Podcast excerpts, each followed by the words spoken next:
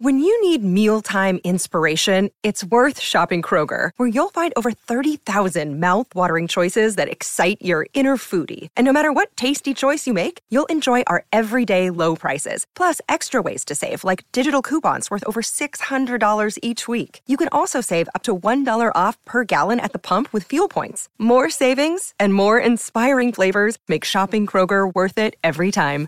Kroger, fresh for everyone. Fuel restrictions apply. You're listening to Garibaldi Red, a Nottingham Forest podcast brought to you by Nottinghamshire Live. Hello, welcome to a bite-sized second edition of Garibaldi Red this week because there is so much happening in Nottingham Forest transfer-wise. So to discuss that, I'm joined by Red reporter Sarah Clapson. Hello, Sarah. Are you? Well? Hello, Matt. Hello. Um, where should we start? I mean, God, we, we, did one of these yesterday and we discussed Davis, we discussed Cook, we discussed um, Harry Arter and various other bits and bobs. But since then, Forest look like they're set to sign um, Richie Laryea or Laryea. We were debating this before we came on, the, a Canadian defender. Well, how are you pronouncing it and what are you going to tell us about the deal? well, I'm going to go with Laryea for now and hopefully we'll get the chance to speak to him in person and, and ask him exactly how you pronounce it um, because I'm sure we've got it wrong. Um, yeah, hopefully that will be done uh, fairly soon. Um, from what we're told, he, he's coming in for his medical today, um, and should that go as expected, and he gets um, visa approval, he'll be Forest's third signing of January, and we're not even a week in yet, which is some going. Um, primarily a right back, but he can play at left back. He can play as a winger. Um, quite quick by the sounds of it. He's been doing really well in the MLS. Toronto really wanted to hang on to him. Um, Forest looked like they've got a very good deal out of it. And it, it's an area that they needed to strengthen, they needed options in. Um, so it, it seems like another really good piece of business on the face of it. Yeah, I mean, the fee looks like it's like 750 grand, which isn't a, a lot these days, but it's still good money in the championship. Um, and his wage, like they offered him a million dollars a year to stay, which is still lower by championship standards. That's a whole different conversation. But it, yeah. it does sound like Forest are exploiting quite a new, um, potentially fruitful market. And obviously, Dane Murphy will know it very well, won't mm. he, uh, in the MLS? Yeah, absolutely. Um, and he said when he arrived that the general transfer strategy albeit they have deviated from it a little bit, was to to try and find these hidden gems, to go down routes that your rivals don't necessarily look at, to get ahead of the game, to find different options.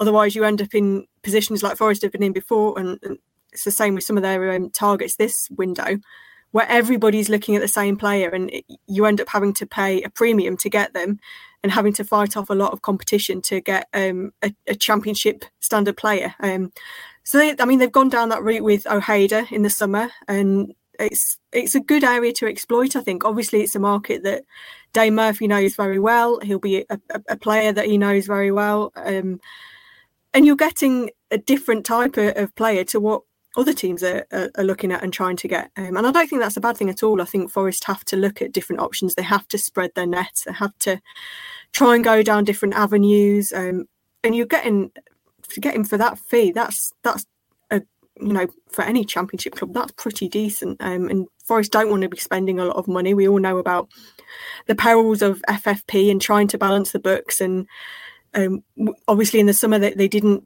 sell um, big like they have done before, um, so that they are having to be quite careful about their business. And so far, I mean, they've done it really well. They've got a loan signing in, they've got a free agent in, and now they're getting somebody in for less than a million pounds. That's pretty good going. Um, what you said there is spot on about looking in different areas, but one of the early comments here is we want Jed Wallace, and everyone knows about yeah, Jed well. Wallace because one of the, the top championship players. He linked with a lot of clubs, and obviously Forrester at the forefront of that queue. I mean, I thought Steve Cook was a transfer coup. If they can get Jed Wallace, that's a real, real coup, isn't it? In Germany? Yeah, uh, Absolutely. I mean, he's one of the the best in the championship, really, at, um, at what he does. He brings goals, he brings assists. He's a good attacking player, got good experience, um, decent age. He'd be brilliant. Um, I'm sure he would come in and make a, a, great impact if Forest do manage to get it done. Um, there's a lot of competition for him. I don't think it's going to be an easy one to do, and he will cost a little bit of money um, because he is he's very good and he, he, is already a championship player. Um, interesting quotes from um, Gary Rowett today about how they're open minded about different scenarios. I think was, was what he said, um, and that suggests that they perhaps might consider letting him go, albeit they don't want to, um, if somebody comes in with the right amount of money. So I think that's definitely one to keep an eye on, and one that I'm sure, as much as Forest are trying to get business done very quickly, I think that one might drag on a little bit yet. Well, perhaps we could send one of our players on loan there to sweeten the deal. I know um, I saw someone on Twitter said Lyle Taylor started his career there, so he knows Millwall well. But that's a different. Um, that's a bit further down the line, maybe. Um, how much credit do we give? I mean, Forest have been horrendous with their transfer policy, been too too scattergun, and they, they've gone early here, but it feels more targeted. How much target do we uh, target? How much praise do we give Cooper Murphy and, and the ownership for backing them? Yeah, I think you have to give them a lot. On the face of it, the deals that they've done so far and look like doing are really good. Um, it seems to be well thought through, very considered. Um, they've not gone all guns blazing, but at the same time, they they look like they're really going for it. They're particularly getting early business done. I can't remember Forest ever making a signing on the first day of a window. Um, that's pretty unusual. Um, and then to follow that up with another piece of business a few days later and another one a few days after that, I think it is really unusual. Usually we're, we're hanging on at, at deadline day and expecting a flurry of signings. Um, might still happen, but I don't think it will. They, they have made it very clear that they only want a few additions in key areas of the pitch, but still making sure they have the necessary strength in depth and the right options to carry them through for this second half of the season, which is, is going to be crucial. I mean, they're right up there at the minute, they're right in amongst it. If they can get their business right, it, it could make such a huge difference. And I think you have to give them a lot of praise for doing that so far. It's looking really promising and, and really encouraging. I think there's a lot of reasons to be optimistic. Um, and say we're only in the first week of January. Um, let's take a couple of questions while we're here for another nine minutes or so. Um, Darren asks, I mean, this is getting ambitious now, getting the other players off the books like Jenkinson and I guess Bong and players aren't uh, uh, who aren't in the plans. That's that's that's a really hard deal to do, isn't it? Without paying them off or paying a big percentage of their wages. It is. Um, players like Jenkinson, particularly, who hasn't featured at all, um, even for the under 23s, he's not really been in the shop window trying to find somebody that's going to take to take him, take players um, who haven't really been involved is difficult. Um, it's not an easy thing to do. I'm sure that'll be next on the agenda, trying to offload some of these those kind of fringe players. Um, I think the initial priority was getting the players that Forest wanted in because that's so important. But I'm sure next it will be trying to um, free up a bit of space, trying to get some players off the wage bill if they can. But again, easier said than done. We've already seen Harry Arter come back in um, from Charlton. It's really going to be interesting to see what happens with him. In the summer, he was one of four players told that he was free to move on. Obviously, he did on loan. Um, it sounds like he was the one who initiated wanting to come back in January. It, to then think he's if he can work his way into Steve Cooper's plans, is he going to be able to to kind of put himself forward in that sense. I think we'll, we'll have to wait and see on that one. Um, it's going to be interesting to see what his situation is. Hopefully, we'll be able to get a bit more on it when we speak to the manager tomorrow um, ahead of the Arsenal game.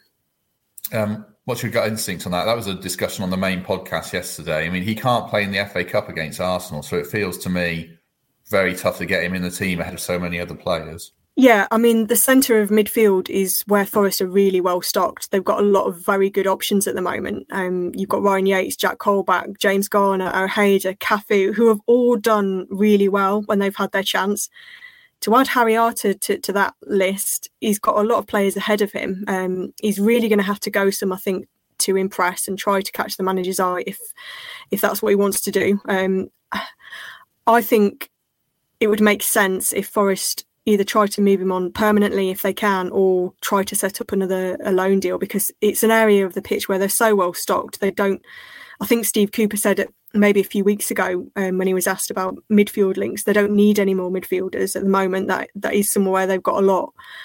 And he hasn't really been playing for charlton. I know he's got he's had injury issues um, so i think it is looking difficult for him.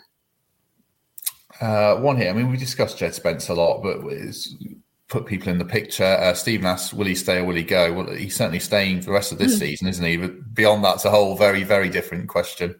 Yeah, exactly. I mean, the fact that he's staying for the second half of the season is massive. I think um, take anything beyond that as a bonus, but uh, if he keeps playing the way he has done, um, I'm sure he'll have a lot of other interest, um, and I'm sure that's partly what uh, Middlesbrough are thinking as well. But the fact that Forest have managed to get him for these next few months and he can play a big part in hopefully pushing for the top six is huge um, because at one stage it looked like he was going to go back and he would have left a big hole to fill. Um, hopefully he can continue and um, yeah keep going with the kind of form that he's been showing because he's been brilliant. Um, but come the summer, I think it's going to be a, a whole different ball game as to what happens. Uh, there's a couple of people asking about Derby players. Lee Buchanan's the one that always comes up. I don't know anything about that, but if they're signing Laryea or, or probably a bit more unlikely that they'll go in for another player, and they don't want to be stockpiling, do they? No, exactly. I, I would think at the moment, if um, Laryea is coming in, I think that probably solves one position for the time being. He can play right or left, um, which is good to have that kind of flexibility again, when you get towards the summer and you, you've got loanees going back, then it might change. But I would be surprised if Forest pursue Buchanan beyond getting um, Laryea in at the moment. But just January, anything can happen. We've we've seen that before. True, true. Um, last one. Uh, I think there's all all indications of the Arsenal games going ahead. Are you giving Steve Cook and Keinan Davis a debut straight away to get them going? Yeah, it's going to be interesting that, to see the the kind of team that the manager picks. Whether he, he goes for a really youthful side, as some managers do in the FA Cup, or whether he, he tries to get a, a strong lineup out there. Given that the Barnsley game um, was postponed, um, maybe get give players like Cook and, and Davis a go. Um, all players or players that haven't really been in the starting eleven a chance. I'd probably put them both in. I think. Um, Steve Cook hasn't played too much. Well, neither of them have actually played too much this year. So I think it would do them good to get some minutes under their belt, get get kind of used to the players and, and get used to playing at the City Ground. Big game to come into. Um, I'm sure they would relish it. So I'd put them straight in. I think. Yeah, me too. Me too. Right, there we go. I think we'll leave it there. It was only going to be a short update. I think what's the headlines? Laryea is going to sign, and they'd like to sign Wallace, but it's a difficult deal to do. Is that how we sum up twelve minutes? I think that's yeah. That's, that's, we could have done this very quickly, but yeah, that's probably it. Good, good. Right. Uh, if people missed the main podcast with David Prutton and Greg Mitchell and myself yesterday, do go back and we can uh, discuss a lot more in depth. That was about uh, 50 minutes long, although a lot of it was talking about Prutz getting sent off for Southampton and stuff like that. So um, do catch up on that, and we'll be back on Monday with another full podcast after the Arsenal game. Sarah, thank you very much for joining me. Thank you. And we shall catch everyone soon. Thank you for listening to Garibaldi Red, a Nottingham Forest podcast. If you enjoyed today's episode, then please let us know. We love hearing your feedback. We'll be back soon with another episode. Thanks for listening.